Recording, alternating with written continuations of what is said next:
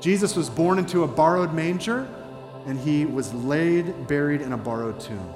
He, Jesus took the full weight of our sin upon himself, and he was buried, assigned a grave with the wicked and with the rich in his death. Jesus didn't take a sample of humanity. Let me just sample it. No, Jesus took all of our sin.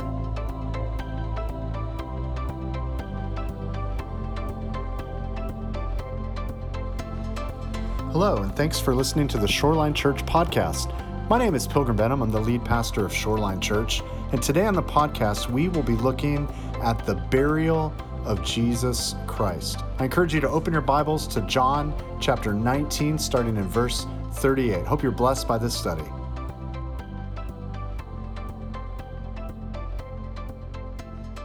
Uh, we're going to be actually not starting in John 19, but I'm going to put a scripture on the screen, and this is how we're going to kick off this final study in the series we've been studying through John called Road to the Cross. Uh, the text we want to start on the screen is 1 Corinthians 15, where Paul says to the church in Corinth, Now I would remind you, brothers, of the gospel I preached to you, which you received, in which you stand, and by which you are being saved, if you hold fast to the word I preached to you, unless you believed in vain. And then he says this For I delivered to you as of first importance what I also received that Christ died for our sins in accordance with the scriptures that he was buried, that he was raised on the third day in accordance with the scriptures. The gospel explicitly communicates that Jesus was crucified for our sins, that Jesus died for our sins, that he was buried for our sins, and that he was raised for our redemption. And so we're going to be studying that second aspect today, the burial of Jesus Christ today in our study on Palm Sunday. Now, uh, if this is your first Sunday with us, we uh, have a method of study called expository preaching where we take a, a, text and we just expose what it says. And, and we do that by studying through the scriptures uh, in book studies, verse by verse. Uh, and so we've been actually, I looked this up recently, we've been in the Gospel of John since the beginning of 2018. We've been in it a long time. Uh, and this latest series called Road to the Cross, we've been reading all of the synoptic gospel accounts of the, the Passion or the, the Holy Week. Uh, and we've been looking at, at the, uh, the, betrayal, the arrest, the trial, uh, and the crucifixion of Jesus. And so this morning we're concluding that series by reading what all four Gospels have to say about Jesus' burial. And so to do that, though we are studying John, I want you guys to turn with me to Matthew's Gospel, uh, starting in chapter 27. Matthew 27. And again, I'll be reading from the English Standard. Uh, then we'll go to Mark and then Luke, and then we'll pray and start our time together. Matthew 27, if you would, look uh, with me at verse 57. Matthew 27, verse 57. When it was evening, there came a rich man from Arimathea named Joseph, who also was a disciple of Jesus. He went to Pilate and asked for the body of Jesus. Then Pilate ordered it to be given to him. And Joseph took the body and wrapped it in a clean linen shroud and laid it in his own new tomb, which he had cut in the rock. And he rolled a great stone to the entrance of the tomb and went away. Mary Magdalene and the other Mary were there, sitting opposite the tomb. Verse 62. The next day, that is, after the day of preparation, the chief priests and the Pharisees gathered before Pilate and said, Sir, we remember how that impostor said while he was still alive, after three days I will rise. Therefore, order the tomb to be made secure until the third day, lest his disciples go and steal him away and tell the people, He's risen from the dead. And the last fraud will be worse than the first. Pilate said to them, You have a guard of soldiers. Go make it as secure as you can. So they went and made the tomb secure by sealing the stone and setting a guard. Let's turn to Mark's gospel verse, uh, chapter 15, verse 42. Mark 15, 42.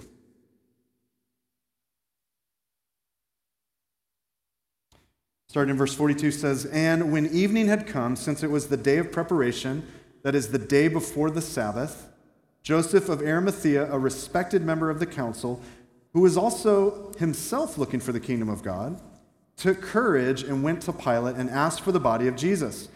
Pilate was surprised to hear that he should have already died. And summoning the centurion, he asked him whether he was already dead. And when he learned from the centurion that he was dead, he granted the corpse to Joseph. And Joseph bought a linen shroud, and taking him down, wrapped him in the linen shroud, and laid him in a tomb that had been cut out of the rock. And he rolled a stone against the entrance of the tomb. Mary Magdalene and Mary, the mother of Joseph, saw where he was laid. Now let's look at Luke's gospel, chapter 23. Luke 23, and we'll start in verse 50.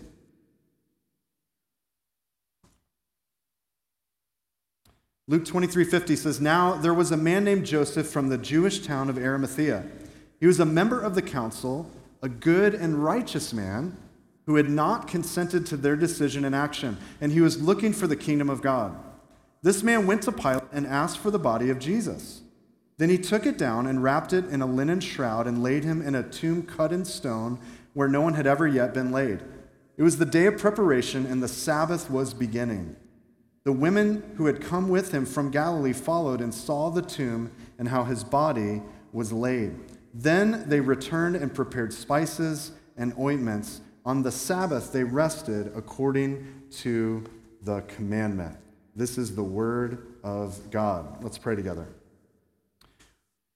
Lord, we thank you that we have this privilege to study the scriptures together, and we ask that your Holy Spirit would be the one who teaches us, who illuminates the text to us, that brings the application, uh, that allows us to leave transformed as we renew our mind. And so, Lord, we ask that you would be exalted and lifted up and glorified. And we thank you for the ministry of the teaching of the Word of God and pray that it would bear fruit in our lives. For your word tells us of itself it will not return void. So, Lord, allow it to take root, to take uh, to bear fruit in our lives, and Lord, that we would leave not the same, but change. So thank you that we have an opportunity to study this text. We give you glory, we give you praise, we give you attention this morning. We thank you we're not the only expression of the church in this community. We ask, Lord, that the other churches around us, Lord, uh, in this Lakewood Ranch, Bradenton, Sarasota area, today would be heralding the gospel, heralding the good news that this upcoming Easter Sunday, Lord, that the gospel would be celebrated and preached and that lives would be transformed for your glory and for our good. We want to see this community transformed, Lord. Do that work that only your spirit can do. And so, uh, to that end, we love you and we focus our attention now on what you would communicate to us through your word. In Jesus' name alone we pray. Amen. So, turn with me to John chapter uh, 19, and we're going to be looking at verses 38 through 42 in our exposition this morning. And as we do that, I want to just begin this morning with kind of an introduction. When, when someone that we love dies, a lot of action uh, goes into the burial and the memorial process. Uh, if we have the money, what we do is we, we purchase a plot of land to bury our, our closest loved ones in uh, ornate caskets, and they're kind of lined with with uh, silk interiors if we're able to afford it. Or uh, we may take their ashes and, and, and kind of encase them in an urn that's kept as an heirloom. Uh, some people, uh, our family uh, has had this situation where we take those ashes and we scatter them on a piece of land, a property, or a body of water that was near and dear to that loved one. We, we uh, spend that time and that effort to honor them. We, we hold memorial services to them. Uh, and it's really not for them, it's really to worship God and thank God and just remember the life that they lived. Uh, and we're celebrating that person we're committing to eternity. Uh, we, of course, grieve for them and we weep for them, which is, is normal. But unlike the world, we don't weep like those who have no hope. Uh, and, and usually there's some type of eulogy, words are shared about them in their honor. Now, unique to our generation today, the, the people living on the planet today, we do some kind of updated things. We'll actually do a video tribute in some memorial services where we show a slideshow of, of pictures with song. Um, social media pages are transformed into memorial pages where they say rest in peace or in memory or memorialized status. Um, Twitter will bear uh, the phrase rest in peace um, next to the person's name, and then they retweet that. And so that's kind of unique to our generation. But when someone nationally known dies, we do something even bigger than that. We will do a funeral procession. We'll have cars that are miles long in um, this kind of procession with their headlights on. They drive slowly. There's a police escort, and reverently, um, they're, they're showing off their appreciation. And this is all over the news feeds. The death of someone that is influential or important often will have the flags of the United States lowered to half staff in honor uh, of them. And then they'll even insert moments of silence into sports games.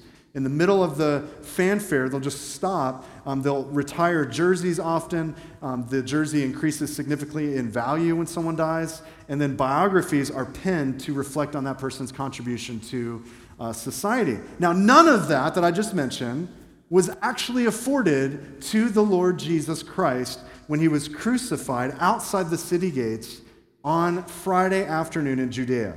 And yet, the action and love and service for the Lord that was committed by two people was actually committed by the two least expected candidates uh, who took the time and the care to properly honor Jesus in his burial. And so these two men were Joseph of Arimathea and Nicodemus. We didn't hear about Nicodemus in the, the three synoptic gospel accounts that we just read Matthew, Mark, and Luke. But we are going to see it in John. So look at with me, John 19, verse 38. It says, After these things, after the crucifixion, Joseph of Arimathea, who was a disciple of Jesus, but secretly for fear of the Jews, asked Pilate that he might take away the body of Jesus. And Pilate gave him permission. So he came and took away his body. Now, if you're taking note, we know a few things about Joseph, and I just want you to jot these down this morning, or you can take a picture of the screen. Number one, Joseph of Arimathea, we learned, was rich. He was rich. Matthew 27 57 tells us that he was wealthy. Uh, scholars aren't particularly sure where Arimathea or Arimathea is, except Luke says in his account that it's a, Jewish town. That's all we know. It's a Jewish town. Um, Jerome proposed that it was probably the hill country of Ephraim uh, we're not really sure. That's Ramah, uh, which was the birthplace of Samuel, um, but we're not really fully sure. Um, we don't know to what extent Joseph is rich, but we do know that he's not condemned for that. In other words, it's not Joseph of Arimathea. Matthew doesn't say who formerly was rich, but when he came to Christ, he gave up all of his riches. He doesn't say that. He continued to follow Jesus and he continued to be wealthy. I think sometimes the words rich disciple in our mind sounds like a contradiction. Well, it wasn't, and it isn't. Uh, many of us, um, and, and, I understand why it seems like a contradiction. Uh, many of us cringe when we hear that Christians are kind of extravagantly using their wealth. And I kind of agree. Uh, there's a thread going right now preachers and sneakers. Do you know what I'm talking about? If you don't know what I'm talking about, good. That's, that's a good thing, all right? But um, there's an Instagram thread going around. And listen, it's not a sin to be a Christian uh, who's rich any more than it's admirable to be a Christian who's poor, okay? Uh, you can be poor, you can be wealthy, and still follow Jesus. And, and Joseph is one of those guys who uses his wealth to further right the work of the church to further the kingdom. And i've got some christian friends very wealthy who are incredibly generous incredibly thoughtful as they use their wealth to bless the kingdom. Uh, and um, they're, they're awesome. Now, I also know some poor Christians who are stingy and don't even give 1% of their, of their wealth uh, to the Lord's work and, um, and spend their, their little money on themselves. So, my point is, we can't make a moral judgment against Joseph because he was rich. But secondly, this is the next thing we know. Oh, yeah, you put them all on the screen. Thanks for that. Um, the second thing, so, well, spoiler, uh, he's also a member of the Sanhedrin, okay? Uh, Mark tells us that he was a respected member. Remember, this is the same council that condemned Jesus for blasphemy and ultimately to death. This is the same council. Now, we don't hear Joseph giving a rebuttal in any account, whether it was before Annas, Caiaphas, or the greater council. And we're not sure why. Why didn't he dissent? We don't know. But while Jesus was alive, Joseph still held the respect of the Sanhedrin. He still commanded their respect. Okay, the Sanhedrin, of course, is the highest religious and legal court for the Jews, kind of like our Supreme Court. And he held not only a respected spot on the council, which was respected enough, but he among the council was respected.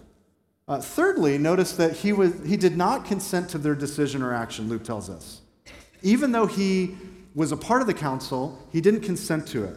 Uh, in fact, um, church or uh, Jewish history says that you needed just two majority votes for there to be uh, a, a, vote uh, in a condemnation of someone. And so we're not sure if he voted against him, but they definitely had more than the two votes uh, to vote for his death. Uh, but fourthly, he, it tells us in various accounts, uh, Matthew and John, that he was a disciple of Jesus. So he was a follower of Jesus. Um, Luke says he was looking for the kingdom of God, he's following Jesus. Um, now, he would have known the teachings and the claims of Christ. He would have seen the miraculous healings and the demonstration of the glory of God as Jesus ministered. So, Joseph was a disciple. My question is why is this the first we've heard of him? Why? Because of the fifth idea. He was secretly a disciple. John tells us in verse 38 that he was secretly a disciple. Why? Did you guys see it? Look again at verse 38. Because he feared the Jews. Okay? He could have used his prominent position to at least slow the tide against Jesus that night before, but he didn't. He hadn't used his platform to do anything noteworthy for Jesus while Jesus was alive. But now, as Jesus is dead and pinned to a Roman cross, Joseph takes the courage to step in and do what he could do. Now, I wonder if you and I sometimes often think we're the only ones at our workplace. I'm the only one at my college campus. I'm the only one in my extended family who is living for Jesus. Uh, we think that, hey, I'm the only one, and, and yet there's 7,000 who have not bent the knee to Baal. You know what I mean? Uh, this one person said this. I love this. Uh, in the hours of crisis, it is often the Peters who have sworn loyalty to Jesus with big gestures and fullness of self confidence that disappoint and it is the secret and quiet followers of the Master, like Joseph, Nicodemus, and the women, that do not hesitate to serve him in love at whatever the cost. We need the boldness of Joseph, not just in the shadow of death, but also in all times and places. Now, it turns out that Joseph owns a new tomb. It's kind of an artificial cave that had been cut out of a limestone rock, and most likely it was located in a garden that Joseph also owned. We don't know for sure, um, but Joseph may have been thinking, you know, I, I, I did very little to help Jesus uh, because I was afraid of the Jews. But now that he's dead, what can I do to help? I, I can at least help bury him properly.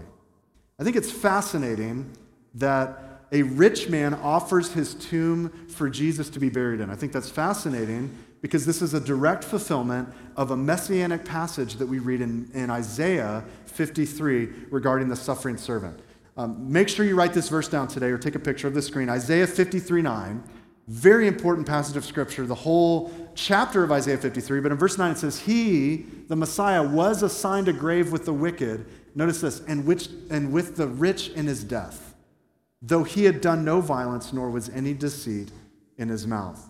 We read in verse 38 that Joseph asks Pilate if he can take the body away, and Pilate gives him permission. Now, I want to give a little bit of an understanding of what happened in the time of the Romans in Jerusalem, in Judea, uh, when someone died. Um, when you would crucify someone, Rome felt that the, the best way to actually humiliate them uh, when they were executed by crucifixion, kind of the last, um, the last way to really um, finally push that humiliation was to refuse them a burial. And so often what would happen is the Romans would just leave the person pinned to the cross. And you can surmise what would happen over time with birds and scavenging animals. They would actually, they would actually take the, uh, the body off of the cross and, and devour it. But now, as the Passover feast approaches, the Jews would have been horrified if bodies were left on the crosses. And so, you know how we start our day with sunrise? We say the day is beginning, it's a new day. And then we end the day with sunset or midnight. Well, the Jews did it differently. They actually started their day at sunset, and then they ended their day as the sun um, was beginning to set. And so remember in the Genesis account, it was evening, it was morning the first day. It was evening, it was morning the second day. That's the idea that the Jews would follow. And so um, Jesus died around 3 p.m., but his body needed to be removed from the cross by sunset or by 6 p.m. Now, normally what would happen is the bodies of Jews who were crucified were not buried with relatives.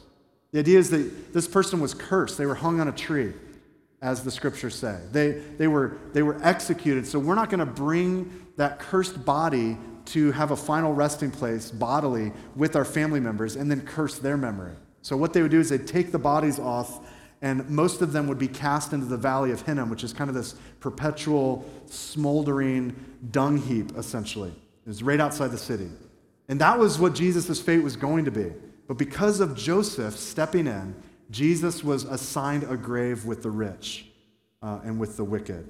Uh, now, Joseph wasn't alone. Look who else is here. Verse 39 says Nicodemus also, who earlier had come to Jesus by night, came bringing a mixture of myrrh and aloes, about 75 pounds in weight. Nicodemus, good old Nick at night. Remember him?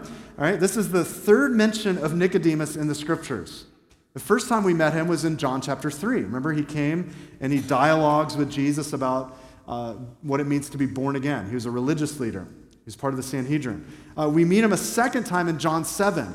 The chief priests, the Pharisees were um, sending the temple guard to arrest Jesus, and he kind of steps in and says, Hey, is this even lawful before we give the guy an audience? Uh, and so he took a little bit of a stand. Uh, but uh, as Joseph of Arimathea is securing the body, Nicodemus is bringing thousands of dollars worth of burial ointment. He's bringing spices and powder to prepare Jesus' body for burial. The Romans would take a body and they would burn their dead. The Jews would bury their dead. And it was generally understood that if you were going to be buried, um, they would bring about half of your body weight in spices. And so we can kind of guess the, the stats are a little bit confusing. It's anywhere between 75 to 100 pounds that, that um, Nicodemus brings.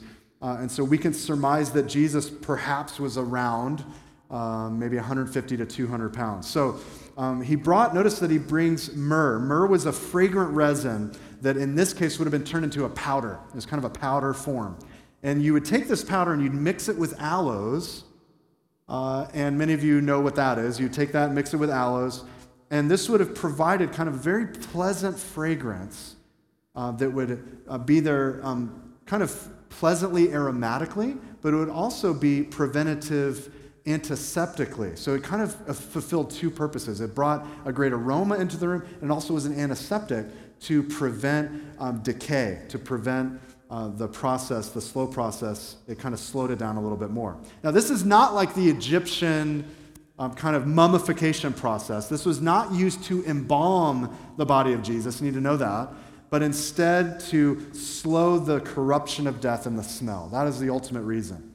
Now, I think it's interesting, since we're talking about this, that David in Psalm 16:10 says this. Notice on the screen kind of reading through the Psalms, and you get to this psalm, and it sounds a little bit interesting. He says, For you will not abandon my soul to Sheol, or let your Holy One see corruption. If you've read through that uh, psalm, you can just kind of overlook it and miss it.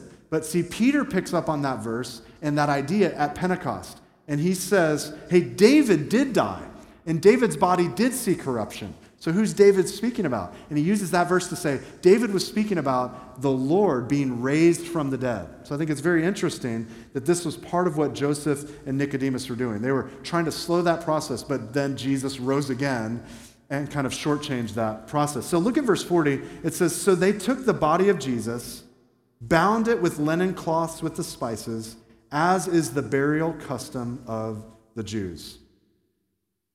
I want to think of what this would have involved for a minute.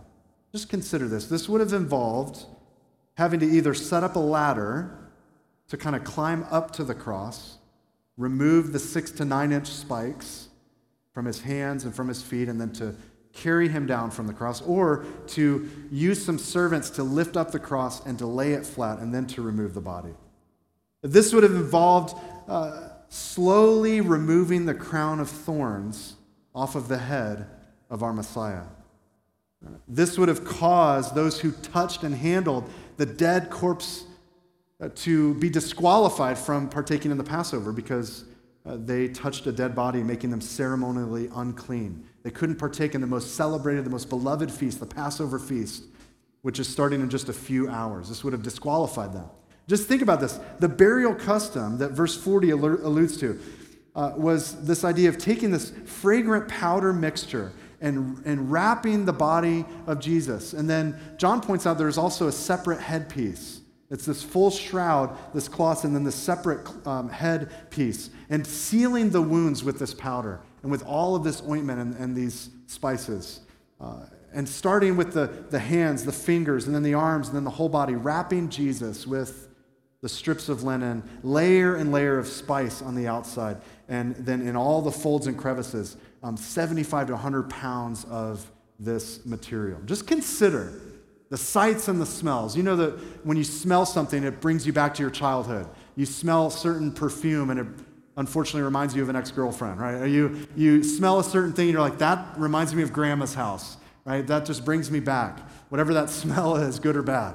Well, I just wonder if this particular smell, the myrrh, the aloes in the nostrils of Joseph and Nicodemus, if that uh, kind of triggered for them a memory that every time after that, for decades, they would remember this gruesome, horrific, and yet beautiful display of worship that they offered the Lord. Sam Storm speaks about how they would have wrapped every part of Jesus' body. And I like this. He says this on the screen. They wrapped his hands, which healed and held and helped, which were now torn and cramped. His eyes, which blazed and wept and forgave and gleamed with the joy of the Holy Spirit, now shut tightly in death. His lips, which spoke of love, life, hope, truth, faith, now parched and broken.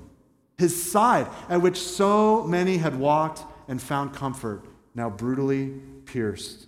His back, that offered to carry the burdens of weary sinners, now lacerated to shreds. His knees, on which he had knelt to pray for others and to wash the disciples' feet, now bruised and battered. His feet, on which he had walked to minister, which had carried him to the lost and needy, now torn and twisted. Now, I just want to give a little apologetic here. Some have made the ridiculous notion that Jesus did not, in fact, die. Uh, it's called by some the swoon theory. How many of you have heard of the swoon theory? Just see a show of hands. The swoon theory. It's ridiculous, but the idea is that Jesus didn't die, but he kind of sort of passed out um, and later woke up in the tomb and kind of unwrapped himself and then, and then um, walked out and then led his disciples victoriously. Um, in a way, Muslims believe this. Um, we don't often quote the Quran, but uh, the Quran says they did not kill him, neither did they crucify him. It only seemed to be so. Interesting. Uh, Muslims believe in the swoon theory. The swoon theory is silly and it's easy to dispute, though it's dangerous. Okay? It's silly and easy to dispute, but it's dangerous. Reminds me of the prosperity gospel. Anyway, uh, if Jesus didn't die on the cross, listen, if he didn't die on the cross, wouldn't Jesus have simply died again later? As an old person, right? He just would have died later. Um, so, how would that motivate his followers? Uh, it wouldn't.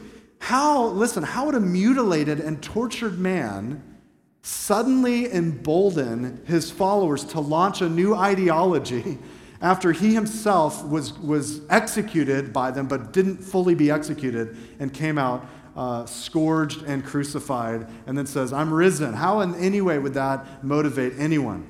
When we say Jesus died, that should kind of seem like a Captain Obvious moment, but it isn't that simple, okay? Um, some people don't believe that truth. And so I'm just going to give you three reasons why we can trust the swoon theory is not true and that Jesus died, okay? Real quick, three reasons. Number one, Pilate's order. Remember, Pilate ordered the leg bones of those being crucified to be broken. Uh, but they didn't do that with Jesus. Why? Because he'd already died. If you are a Roman soldier, you don't disobey a direct order. They wouldn't have uh, disobeyed him because he had already died. And that was the ultimate point. Break the legs if they're not dead. They didn't because he was dead. Secondly, the centurion. The centurion brings news to Pilate that he was absolutely dead. And Pilate, Mark says, was surprised. Really? I, am surprised he died so soon. Often, people crucified would die over a period of days, it wasn't immediate. And, and, so remember, the soldier plunged the spear into Jesus' side. Blood and water flowed. As we learned last week, there's a picture of the pericardium bursting.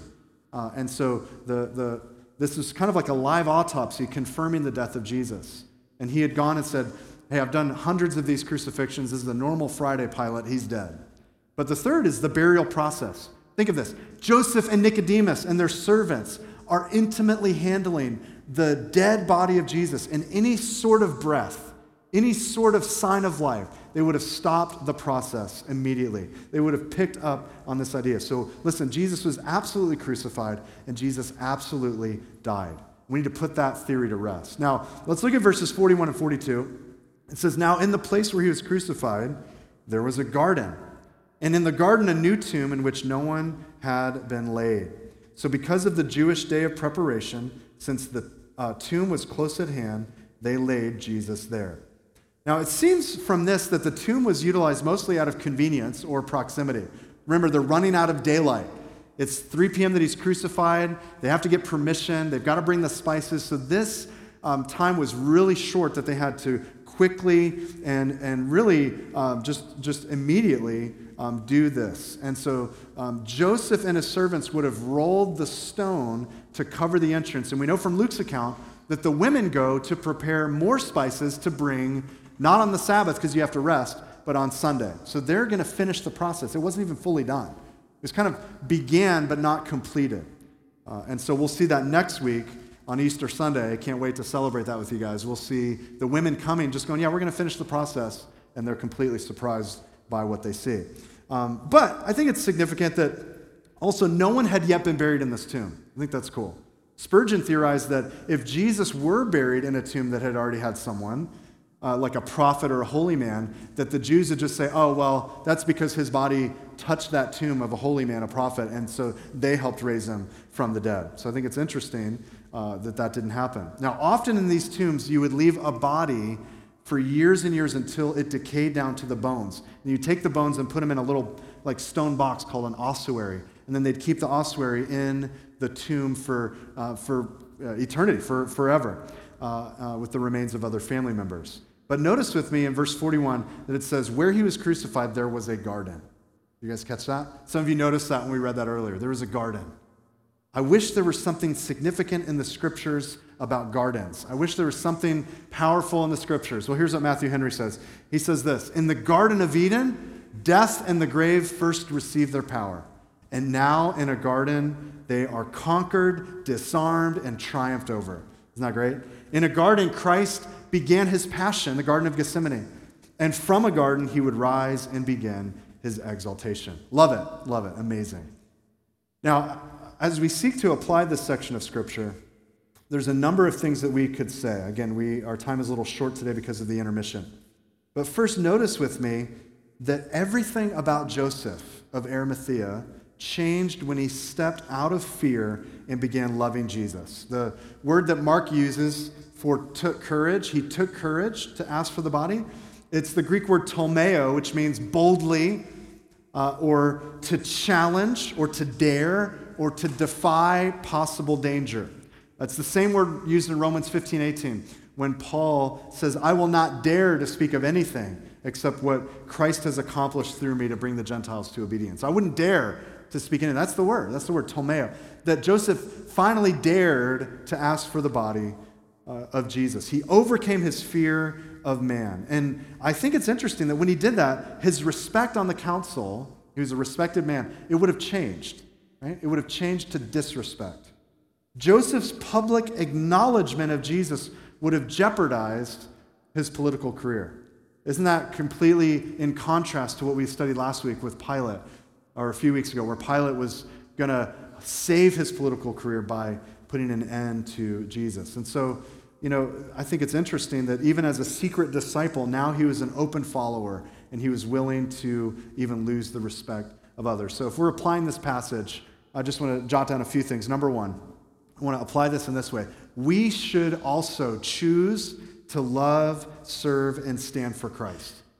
We should, by looking at Joseph's example, say, okay, cool.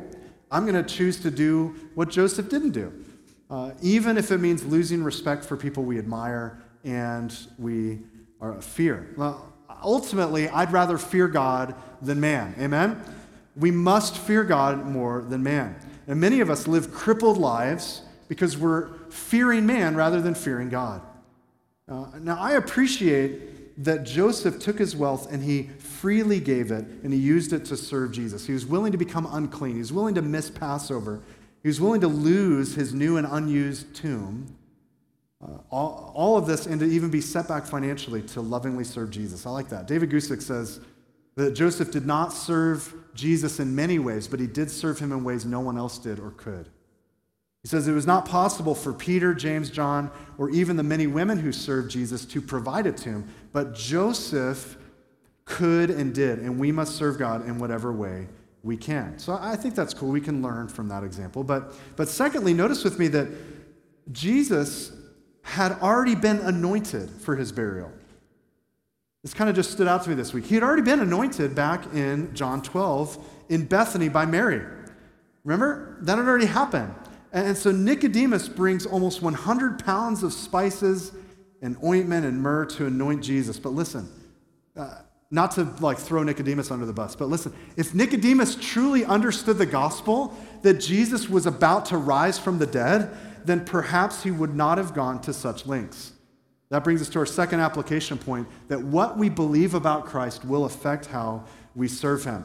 And I'm not, please don't leave and just be like, yeah, Nicodemus was dumb. I'm not meaning to, to like really throw him down, but Nicodemus may have believed that the death of Christ was just a tragic accident. So he overcompensates and does his best to show an outward act of kindness to him. But in the end, isn't it energy and time and resources that are kind of put to waste? Because Jesus rises again on the third day. I think some of us act like this. We, we think and believe that Jesus expects us to kind of sort of chip into his finished work with our own righteousness and goodness. And we don't understand that it is finished.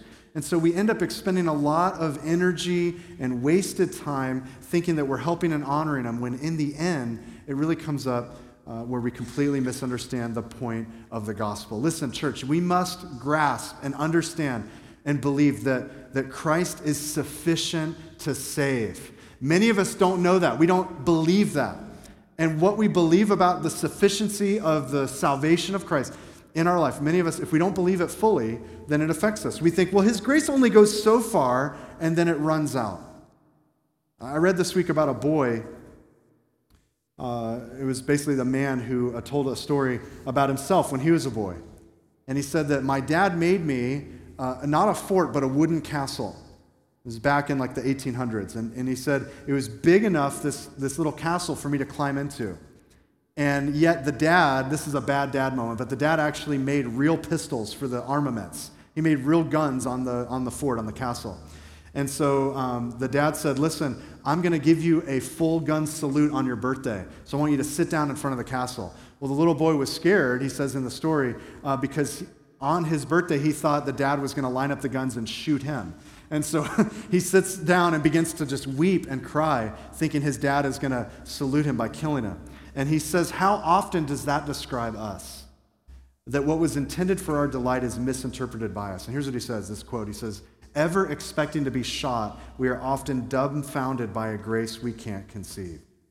You see, what we believe about Christ, about the nature of Jesus, about his deity, about his worth, about his splendor, about his goodness, about substitutionary atonement, about forgiveness, what we believe about him, about the resurrection, about the gifts of the Spirit, the glory of God, his return, his kingdom, how we believe about those things will have a, a profound effect on how we live our lives. And so, if these guys understood the resurrection was coming, maybe they wouldn't have gone to this overage of expense. Again, not to, not to hate on them, but I think we can do the same thing. Now, thirdly, with me, jot this down application. The gospel changes the story, doesn't it?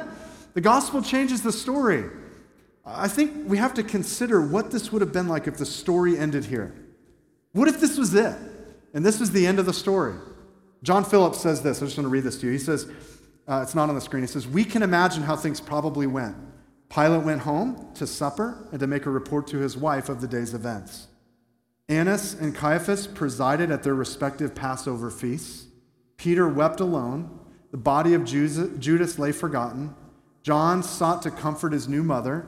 The other disciples hid themselves from public eye. Herod and his men of war mocked. He says, Did Mary of Bethany have a sense of expectation in her heart? Did a Roman soldier try on his new robe and another try to wash the blood of the Son of God off his spear? He said, The world spun round. Angels watched as some of their number went down to earth to prepare for the dawn of a new day. Just think about this. If Jesus didn't rise again, if Easter was not next Sunday, then what would happen in John 20 is that the women would show up the day after the Sabbath, Sunday morning. They'd bring their spices and they'd just keep on pouring on the perfume. The disciples would have gone back to what they knew, right? The fishermen disciples would go back to fishing. And we see some of them doing that anyway because they're confused. They don't understand what was happening. Uh, The tax collectors would go back to tax collecting. The zealots would go back to zealoting. And, and, and all that Jesus lived for and taught and embodied would be buried in a cold grave in a garden tomb near Jerusalem. And that would be the end of the story. But guys, we know how the story ends, don't we? We know what happens. The gospel that Jesus came, that he lived, that he died, that he was buried, and that he was triumphant from the grave, that changes the story. It changes everything. It changed the story for the disciples there in Jerusalem. It changed the Roman Empire eventually. It changed the world. And it's changed your life, and it's changed my life as well. And next week, we'll celebrate the power of the resurrection together as a church family. But I have one more application point, number four. Uh, Jesus experienced the fullness of the incarnate life and death of mankind. Just think about this for a minute. The most important funeral in all of human history was a rushed affair by two unlikely disciples that never professed their full allegiance to Jesus publicly. Jesus was born into a borrowed manger, and he was laid, buried in a borrowed tomb. Jesus took the full weight of our sin upon himself, and he was buried, assigned a grave with the wicked and with the rich in his death. Jesus didn't take a sample of humanity. Let me just sample it. No, Jesus took all of our sin. He took all of what it means to be human. J.C. Ryle says, Who need doubt the love of Christ when we consider the deep humiliation that Christ went through for our sakes? To tabernacle in our flesh at all, to die after the manner of a man, to allow his holy body to hang on a cross, to suffer it to be lifted, handled, carried like a lump of cold clay, and shut up in a dark, silent, solitary tomb. This was indeed love that passeth knowledge. What true believer need fear the grave now? Wow. We're going to close. I'm going to invite the worship team forward, and we're going to close in a, a great song about Christ being our, our cornerstone. And my pastor's challenge, we do every week just a challenge. My pastor's challenge this week is simply to understand what it means to be united with Jesus in his death and in his burial and in his resurrection. Listen, guys, the gospel is not just heady knowledge theologically that we study on Sundays, okay? It's radically more than that. It's, it's got radical practical implications even for the members of our body. Uh, listen to Romans 6, 3 through 14 as we close. And my challenge for you this week is to really understand what it means to be buried with Christ and raised with Christ, right? And this week, I hope that we truly grasp what this means practically for each one of us. So uh, I'm just going to read from the screen Romans 6, uh, 3 through 14, and then we'll sing together. Paul says this Or do you not know that all of us who have been baptized into Christ Jesus have been baptized into his death? Therefore, we have been buried with him through baptism into death, so that as Christ was raised from the dead through the glory of the Father, so we too might walk in newness of life. For if we have become united with him in the likeness of his death, certainly we shall also be in the likeness of his resurrection. He goes on and says, knowing this, that our old self was crucified with him in order that our body of sin might be done away with, so that we would no longer be slaves to sin. For he who has died is freed from sin. Now, if we have died with Christ, we believe that we shall also live with him, knowing that Christ, having been raised from the dead, is never to die again. Death no longer is master over him. For the death that he died, he died to sin once for all, but the life that he lives, he lives to God. Even so, consider yourselves to be dead to sin, but alive to God in Christ Jesus. Therefore, do not let sin reign in your mortal body so that you obey its lusts. And do not go on presenting the members of your body to sin as instruments of unrighteousness, but present yourselves to God as those alive from the dead, and your members as instruments of righteousness to God. For sin shall not be master over you, for you are not under law, but under grace. Amen?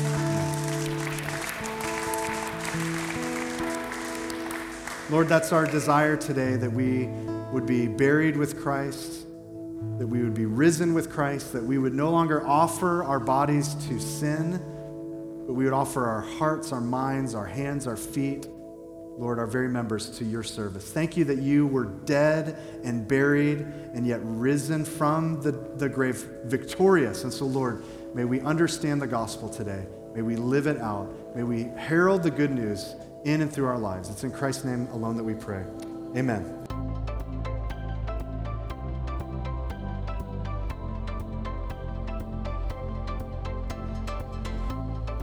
Thanks for listening to our podcast. Shoreline Church meets every Sunday at 10 a.m. at the Lakewood Ranch YMCA. You can get more content and more information by visiting thisisshoreline.com. If you have any questions or any prayer needs, please don't hesitate to email us at info at calvaryshoreline.com. God bless you.